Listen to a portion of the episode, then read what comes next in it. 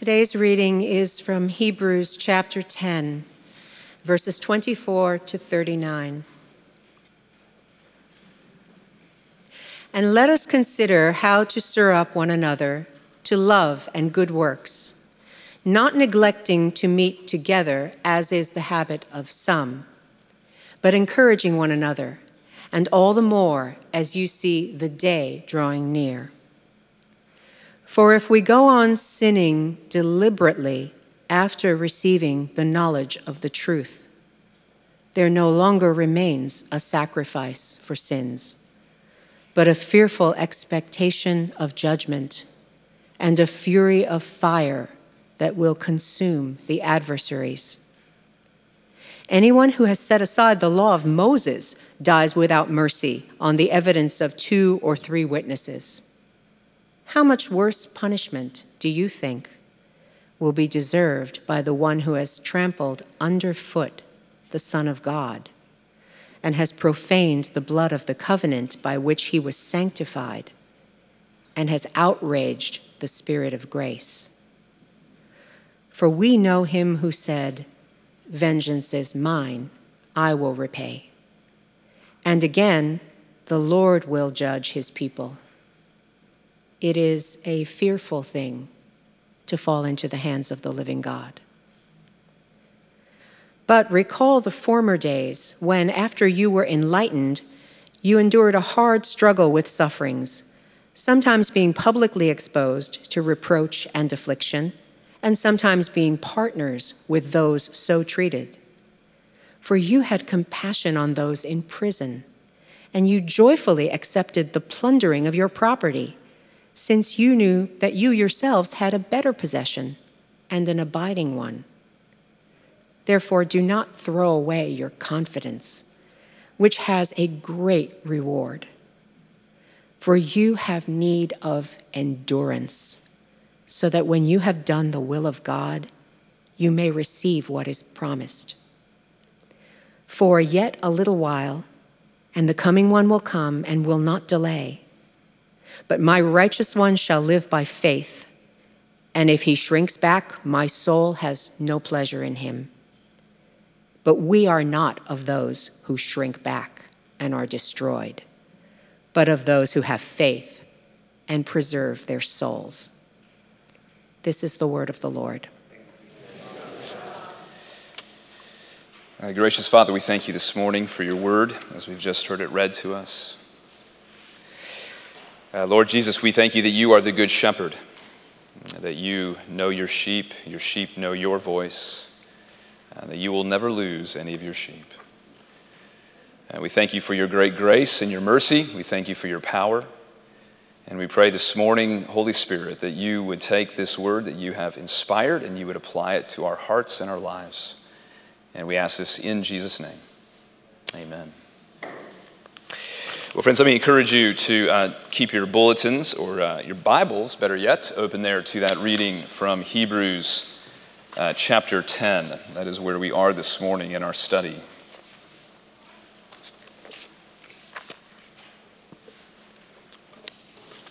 Did you know that uh, people who go to church are happier and healthier than those who don't? It's true. Uh, people who go to church are, generally speaking, happier and healthier than those who don't. Uh, Rebecca McLaughlin, who's written a couple of uh, apologetics type books, has wonderfully made this point, citing uh, various studies that have been conducted on this very subject. Uh, in particular, she cites Harvard professor Tyler VanderWeele, who, in his studies in this area, has actually noted the very real positive physical impact that being a consistent member of a church can have upon a person. And that in general, children who are raised in the church are happier and healthier children. Now, that of course doesn't mean that uh, that's always the case. Uh, certainly doesn't mean that church people never struggle with things like depression, they do. It just means that generally speaking, being an active Christian, regularly gathering together in community to worship God together, can be really good for you in all sorts of ways and can have a significant positive impact upon your life. But, that said, of course, it's also true that being a Christian and following Jesus can actually make our lives more difficult in this world. I mean, let's just take uh, the reality, for example, that Christianity no longer has the same place of respect in our society that it once did.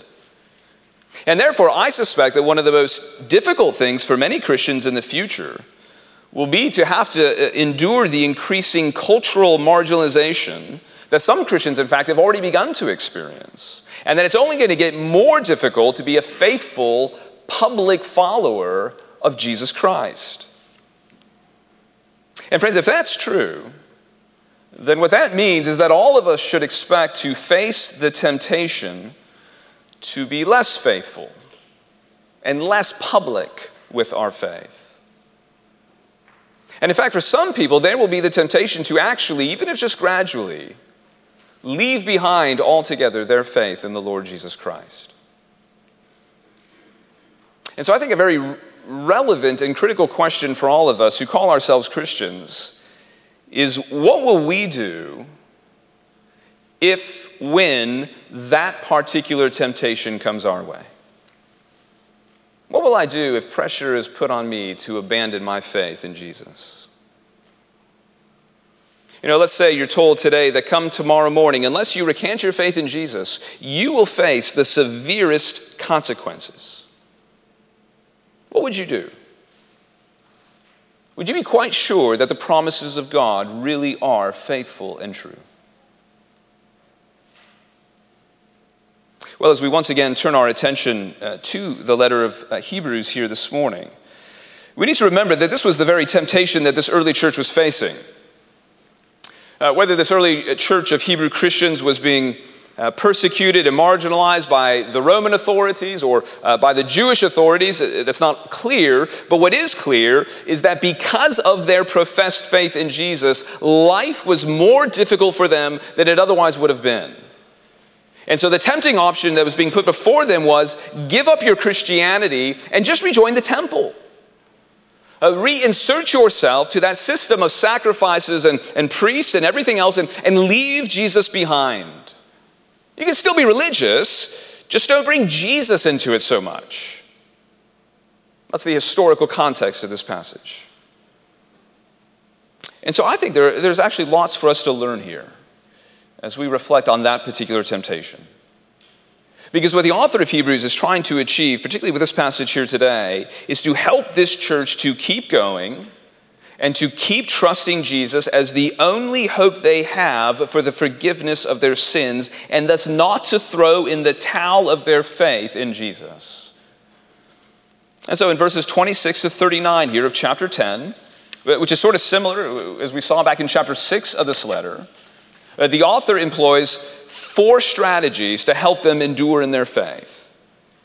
Uh, he warns them, he reminds them, he exhorts them and he encourages them. And so, Christian friend, whether you're here this morning as someone who's actively right now facing this temptation to stop following Jesus or not, all of us should let this passage here today prepare us to say no to that temptation if and when it comes our way. Uh, we want our resolve to keep trusting Jesus no matter what, to be strengthened here today. That's what we're after. So let's really take to heart this morning this warning, this reminder, this exhortation, and this encouragement. So, first, let's have our resolve to keep trusting Jesus strengthened as we hear this warning. This warning is found in verses 26 to 31. Now, in your bulletin, we printed uh, two verses immediately before this passage that we looked at a couple of weeks ago, verses 24 and 25 in which we were instructed to help each other in this regard by uh, working to encourage and, and stir each other up all the more as we see the day of the return of Jesus drawing near.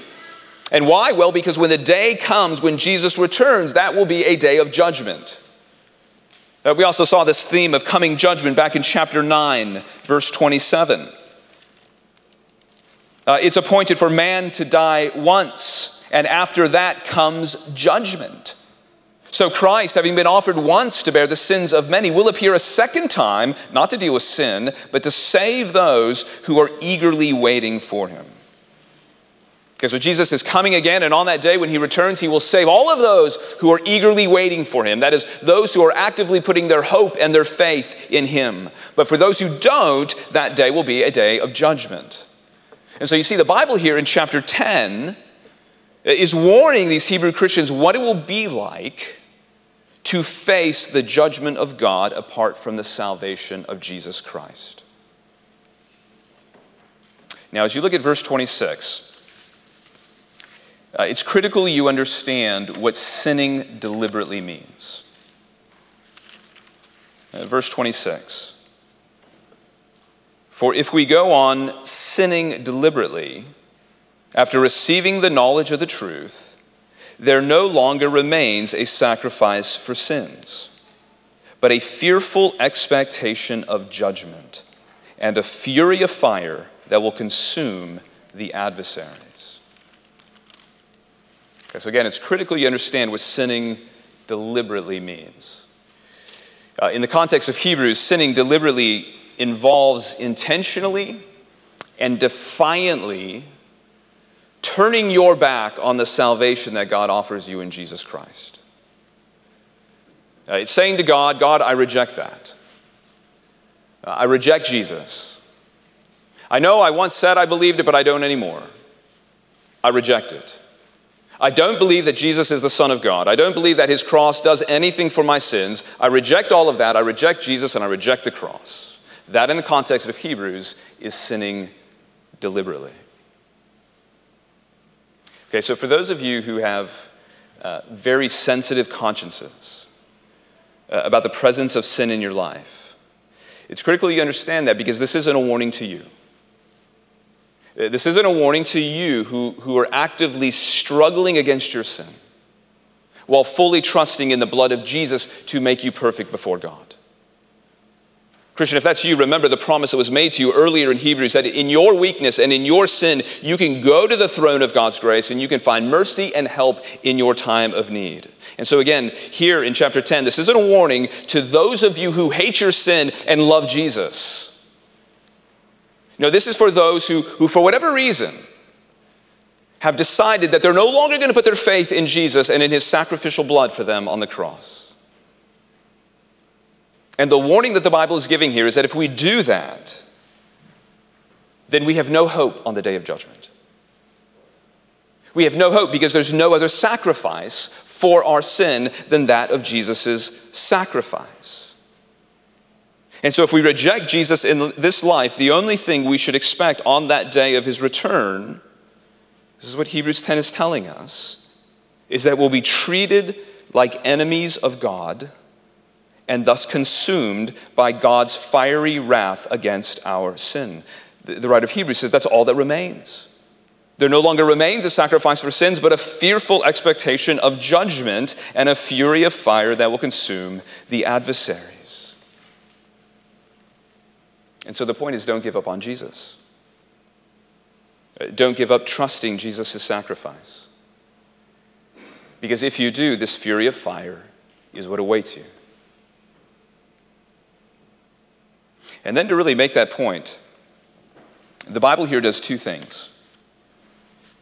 Uh, it makes an argument from the lesser to the greater in verses 28 and 29.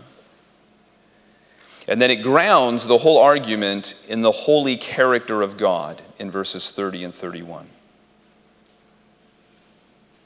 This argument from the lesser to the greater in verses 28 and 29 is an argument from the old covenant to the new covenant. So if you look at verse 28, Anyone who has set aside the law of Moses dies without mercy on the evidence of two or three witnesses. And this is exactly what you find uh, if, for example, you read something like Deuteronomy 17. Uh, described there in Deuteronomy 17 is a, is a kind of high handed, uh, open rebellion against God that, that essentially rejects God's covenant and the law that was given from God through Moses. And for that kind of sin in which there was no repentance and there was no turning back, there was ultimately no mercy, only judgment. And so Hebrews here is saying listen, if that was the case with the old covenant law, how much more will that be the case here in the new covenant when we're dealing with the very Son of God Himself? Verse 29 How much worse punishment do you think will be deserved by the one who is trampled underfoot the Son of God? Just think of that image of trampling. And it's running over the Son of God, stomping on him, showing complete disdain for him. That's what it's like to reject what the Bible has to say about who Jesus is as the Son of God. And has profaned the blood of the covenant by which he was sanctified. And to profane Jesus' blood is to, to treat Jesus' blood as if, it, as if it was just ordinary blood. It's to reject the Bible's claim that Jesus' blood is precious, uh, that, it, that it's efficacious, that it takes away our sin, that, that it's that which sanctifies us, that it's, that which makes us clean and pure so that we can go into the presence of God. It's to profane the blood of Jesus and has outraged the Spirit of grace. I think this is the only time in the Bible where the Holy Spirit is described as the Spirit of grace. And it's a beautiful description of the Holy Spirit. He's a, he's a spirit, he's the Spirit of grace. Why? Because he gives and he gives and he gives and he gives. He's generous. The, the Holy Spirit is generous in giving. But what happens when we reject Jesus is that we actually outrage the Spirit. Especially if at one time we, we said our eyes were open, we said the Holy Spirit's at work in us, and we, and we, and we believed and we, we testified to these things. And so it's, it's like then we reject that, it's like we take all of the gifts that the Holy Spirit has given us and it's, it's like throwing them in the trash. And it outrages the Spirit. You know, I think this is probably that blasphemy against the Holy Spirit that Jesus himself taught about. You remember that Jesus said there, there's a sin that's unforgivable? I think this is it that, that if we blaspheme the Holy Spirit, we, we never repent, we never turn back to God. Uh, ultimately, there will be no mercy, there will be only judgment. And so, how much worse punishment do you think will be deserved by the one who has done this?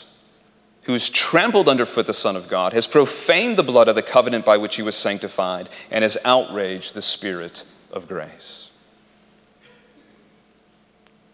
And all of this is grounded in the holy character of God. Verse 30 For we know him who said, Vengeance is mine, I will repay. And again, the Lord will judge his people. It is a fearful thing to fall into the hands of the living God. Those two quotes in verse 30, they both come from Deuteronomy 32. And I guess, friends, what we should see is that the author doesn't quote them and then dismiss them as if they no longer have any application today under the new covenant. No, he, he very much takes them and he applies them to us. And the reason, of course, is because the God of the Old Testament is the God of the New Testament. And in both the Old and the New, he's both unbelievably loving and absolutely holy, and therefore full of wrath against sin. And friends, you and I, we, we must not downplay that. I think sometimes Christians get nervous for God when they talk about his judgment. Uh, there's a book called something like The Skeletons in God's Closet. This would be one of God's skeletons, they would presume. Uh, friends, God doesn't need you to protect him. He doesn't need you to protect his, his, his reputation. Uh, he doesn't need you to make him more palatable to this world. This is who God is. God is holy, God is loving. And to know his love in Jesus is better than anything. But, but to reject his love in Jesus will lead to that which is worse than anything. And so it is a fearful thing to fall into the hands of the living God. Christian friends, don't try to make that more palatable to your neighbors. Just tell them the truth. Be honest with them. They need to know the truth about what's coming. Be loving, be honest. And, Christian, make sure you know this in your own heart. As you sit here today, let this strengthen your resolve to never give up your faith in Jesus. No matter how much they may persecute you or how much they may marginalize you, and no matter how difficult it gets, hold on to Jesus. Because we've been warned that this is what happens to those who don't. I've been reflecting on this passage for multiple weeks now. And I think the question that I'm left with in my own heart and life is do I take this seriously enough? Do I take God seriously enough? Do I take what He's called me to in this life seriously enough? Do I take eternity seriously enough?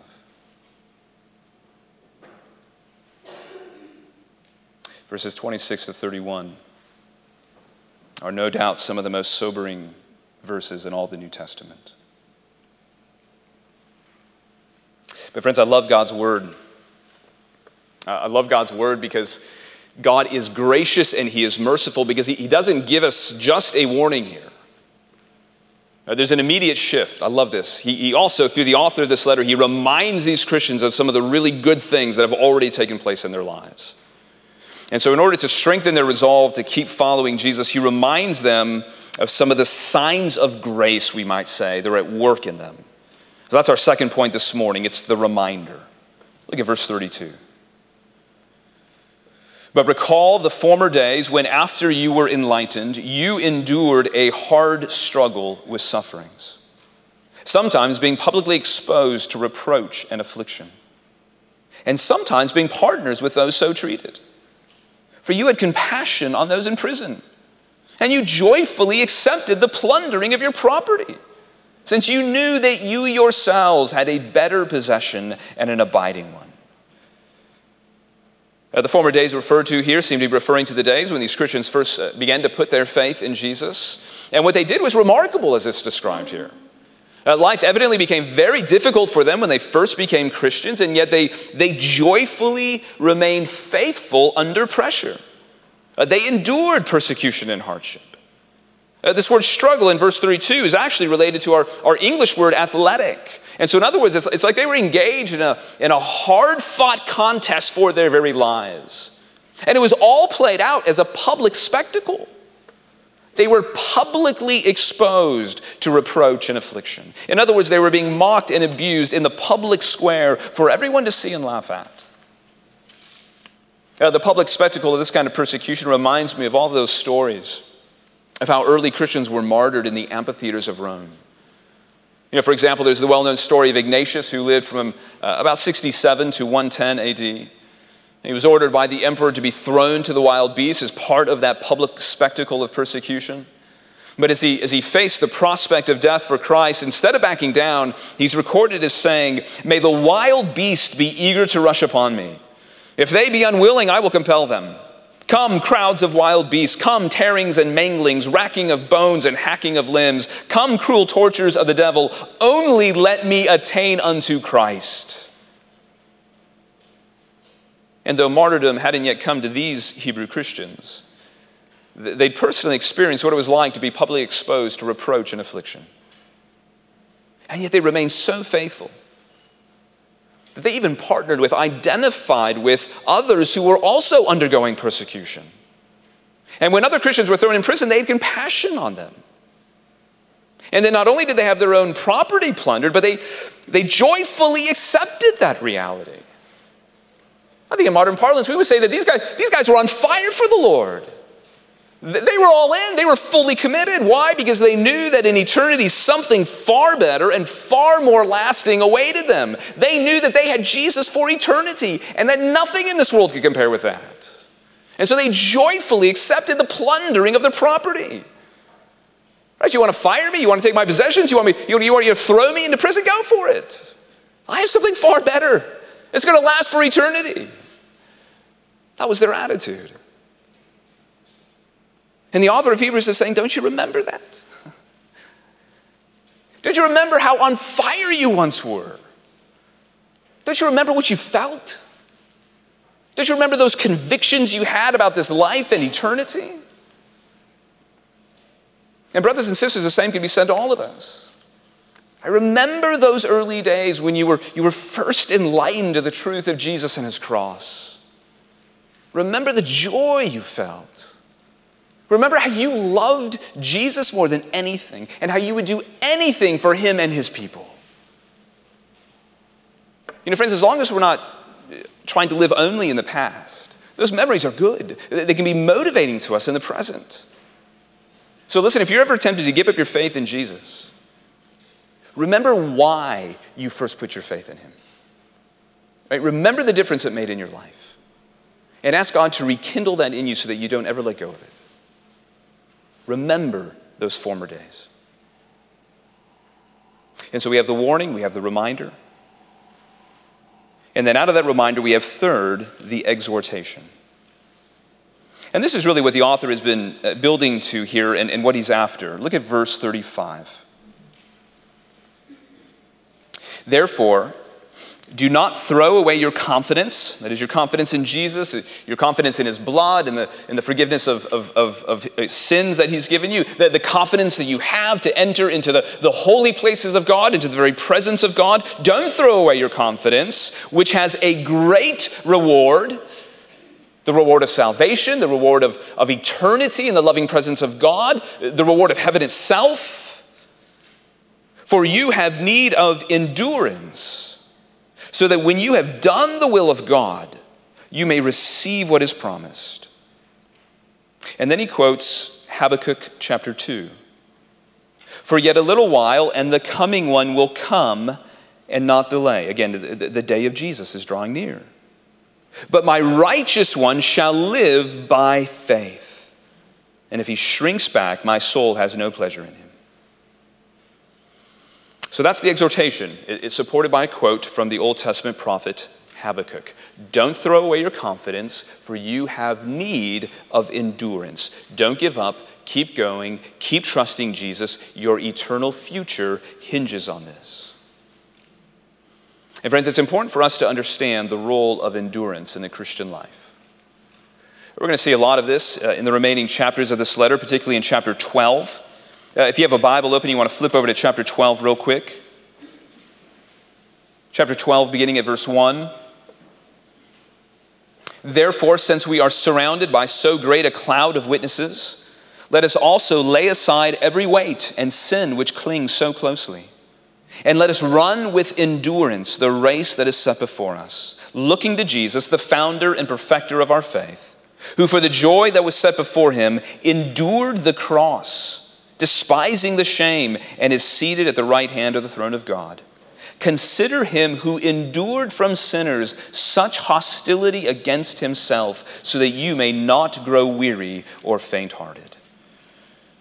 So, endurance is absolutely critical to the Christian life, and Jesus is our model. Now, think about how Jesus endured something so terrible as the cross, but he did it because of the joy that awaited him. And we too need to endure for the great reward of joy that God has promised us in eternity. We need to finish the race. We can't throw in the towel.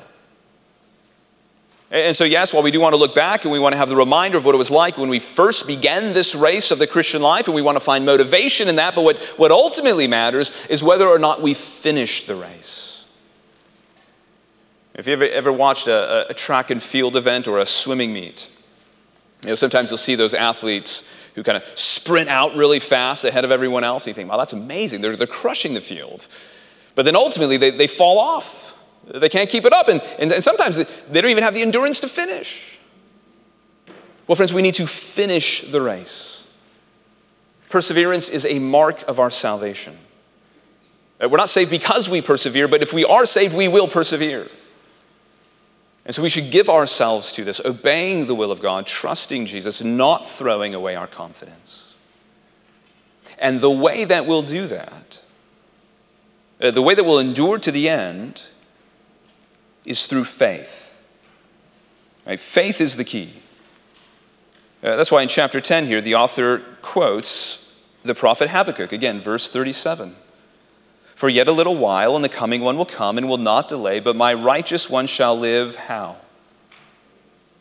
By faith. That's how he endures. And so, if we're going to be uh, counted as righteous by God, and if our life is going to be pleasing to God, what a great motivation that is. That God would look at my life and be pleased by it. Then, what I need to do is I need to live by faith, and specifically faith in the Lord Jesus Christ and in his sacrificial death for me on the cross for the forgiveness of my sins. Now, originally, God gave this exhortation to the prophet Habakkuk as, as the prophet uh, was repeatedly complaining about how much injustice there was. And specifically, uh, uh, how those who were righteous were continually being taken advantage of by the injustice of the wicked. In other words, it was a complaint about how God's people were being treated unfairly and, and being persecuted. And so, in response, what the Lord said to Habakkuk was that judgment would come for the wicked. Uh, injustice would, in fact, be dealt with. And, and, and, and God said, if it seems slow in coming, wait for it, he said. It will surely come, it will not delay. And therefore, what God instructed Habakkuk to do in the meantime was, was to live by faith. As Habakkuk waited for God to fulfill his promises, the righteous one shall live by faith. And in fact, in, in chapter 3 of Habakkuk, you really see Habakkuk taking this to heart. Uh, when he famously says, Though the fig tree should not blossom, nor fruit be on the vines, the produce of the olive fail, and the fields yield no food, the flock be cut off from the fold, and there be no herd in the stalls, yet I will rejoice in the Lord. I will take joy in the God of my salvation. That's Habakkuk learning to live by faith.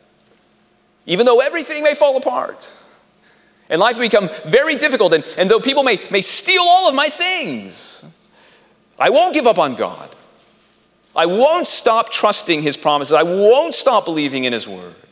Rather, I will continue to find all of my hope and all of my joy in him. I will persevere and endure by faith. And so you see what the author of Hebrews does here under the inspiration of the Holy Spirit is he takes that quote from Habakkuk 2 and he applies it to Jesus and he applies it to this struggling first century church right? meaning that Jesus will be the one returning soon. The coming one will come and not delay. That's Jesus. And those who will endure until that time when Jesus returns, despite whatever difficulty they encounter, are those who endure by faith. My righteous one shall live by faith and not shrink back. Now, as you may know, the Apostle Paul uh, also uses this same quote from Habakkuk 2 4. Uh, quite significantly, in fact, when he writes to the Romans in Romans 1:17 in order to make the case that at the heart of the gospel message is the message that we are justified before God by faith alone. And so, in other words, Paul says the only reason God ever accepts us isn't because of any personal righteousness that we have, but only because of the righteousness of Jesus, which is credited to us as we put our faith in him. And so we're saved by faith alone. That's the point of Romans 1. Faith is that initial instrument by which we grab hold of Jesus and are justified. But the author of Hebrews is, is using Habakkuk to make a slightly different point. Okay, it's, not, it's not a contradictory point, it's just, it's just a different emphasis. Here in Hebrews 10, the point is that it's not just our salvation that's by faith at the, at the beginning of our Christian lives, but actually we're to live the whole of our lives by faith trusting God at every step along the way. And in fact, as we move into chapter 11 next week, we're going to encounter example after example of people in the Bible who endured hard times throughout their lives, living by faith in God's promises in Jesus. And so we're being exhorted here to not throw away our confidence, for we have need of endurance, and the way that we'll endure is by faith. And so, brothers and sisters, life may get difficult. Uh, it may be that you will be persecuted. It may be that you'll be marginalized. Or maybe just life in general will be just hard. And so much so that maybe, maybe you won't be able to see the promises of God being fulfilled at present in your life. And the Bible's exhorting you to have faith. Trust God. Faith is what will allow you to endure even in difficult times. And you can understand why faith then brings such pleasure to God. Because it's believing His word, it's believing His promises, it's believing Him. God, you've told me that this is what you have for me when Jesus returns, so I believe it. I will not let go of it. So it's the exhortation to endure by faith. And so we have the warning, we have the reminder, we have the exhortation. And then finally, in order to help strengthen our resolve to keep putting our faith in Jesus, and we have in the final verse here the encouragement. Verse 39. But we are not of those who shrink back and are destroyed, but of those who have faith and preserve their souls. Notice there are two groups of people described there. There are those who shrink back, and because they shrink back, they're destroyed. And then there are those who have faith, and because they have faith, they preserve their souls. And the author of this letter, out of great love and concern for this church, because he so wants to see them keep going, uh, he tries to help them do just that with a, with a simple word of encouragement. I, I know who we are. I know what we're really like. I've seen God at work in our midst. And despite the current doubts and, and temptations that are surrounding us, we are not those who shrink back. We are those who have faith. That is who we are. You know, friends, we need warnings. The warnings, as painful as they can be to hear, are necessary at times. I mean, it, it, we would be unloving as a church if we saw someone wandering away from the faith, right, from the truth about Jesus, from the truth about the cross, and we didn't say anything. That, that would be an unloving thing to do. But warnings of danger are necessary at times. And so we need warnings, we, we need reminders, we need exhortations, but we also need encouragements, don't we? Uh, we need to be encouraged. You know, many of us are, are mourning the, bro- uh, the passing of our brother John Holbrook this past week. Always sit right there. John was one of the great encouragers in our church. Uh, you, you, all know that. Been, most of you have been encouraged by John at some point. Encouraging parents in the struggle of parenting, encouraging single people, encouraging struggling pastors. He's a great encourager. I'm going to miss John's encouragement. We need encouragers. We need encouragement. And in fact, this is what we were thinking about two weeks ago. Remember, back in verses 24 and, and 25. Let us consider how to stir up one another to love and good works, not neglecting to meet together, as is the habit of some, but encouraging one another, and all the more as you see the day drawing near. Friends, we need each other to keep going. Uh, this encouragement business, this isn't just kind of fluff and empty flattery, this is life and death. I know who you are. I've seen God at work in your life, brother. I know you're a man of faith. Keep going. Make sure you receive that eternal reward. You know, it is true that on average, those who go to church are happier and healthier than those who don't. But as we've seen, it's also true that following Jesus can make your life very difficult. And no matter what stage of life you're in, the temptation to give up your faith in Jesus can always present itself. Uh, it can come through the peer pressure we receive in high school. or the academic belittling we encounter in college, or even just the, the busyness of life as we get older and have increased responsibilities. Or, or it can even come through the, the trials of old age as we face the challenge of, of physical suffering. Do I really need to keep believing in Jesus? Is he really the answer? Does any of this really matter all that much? So, friend, before you leave here this morning, ask God to strengthen your resolve to keep believing in Jesus no matter what. Let's pray.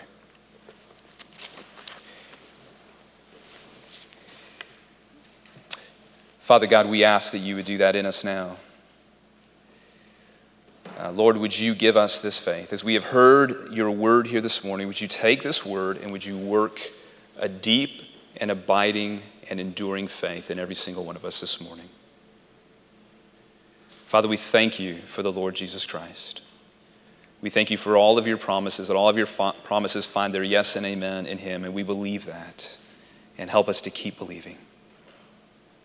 Lord, we ask that you would do this for the, the good of this church. We ask that you would do it for the good of our witness to this world. And we ask that you would do it for your glory.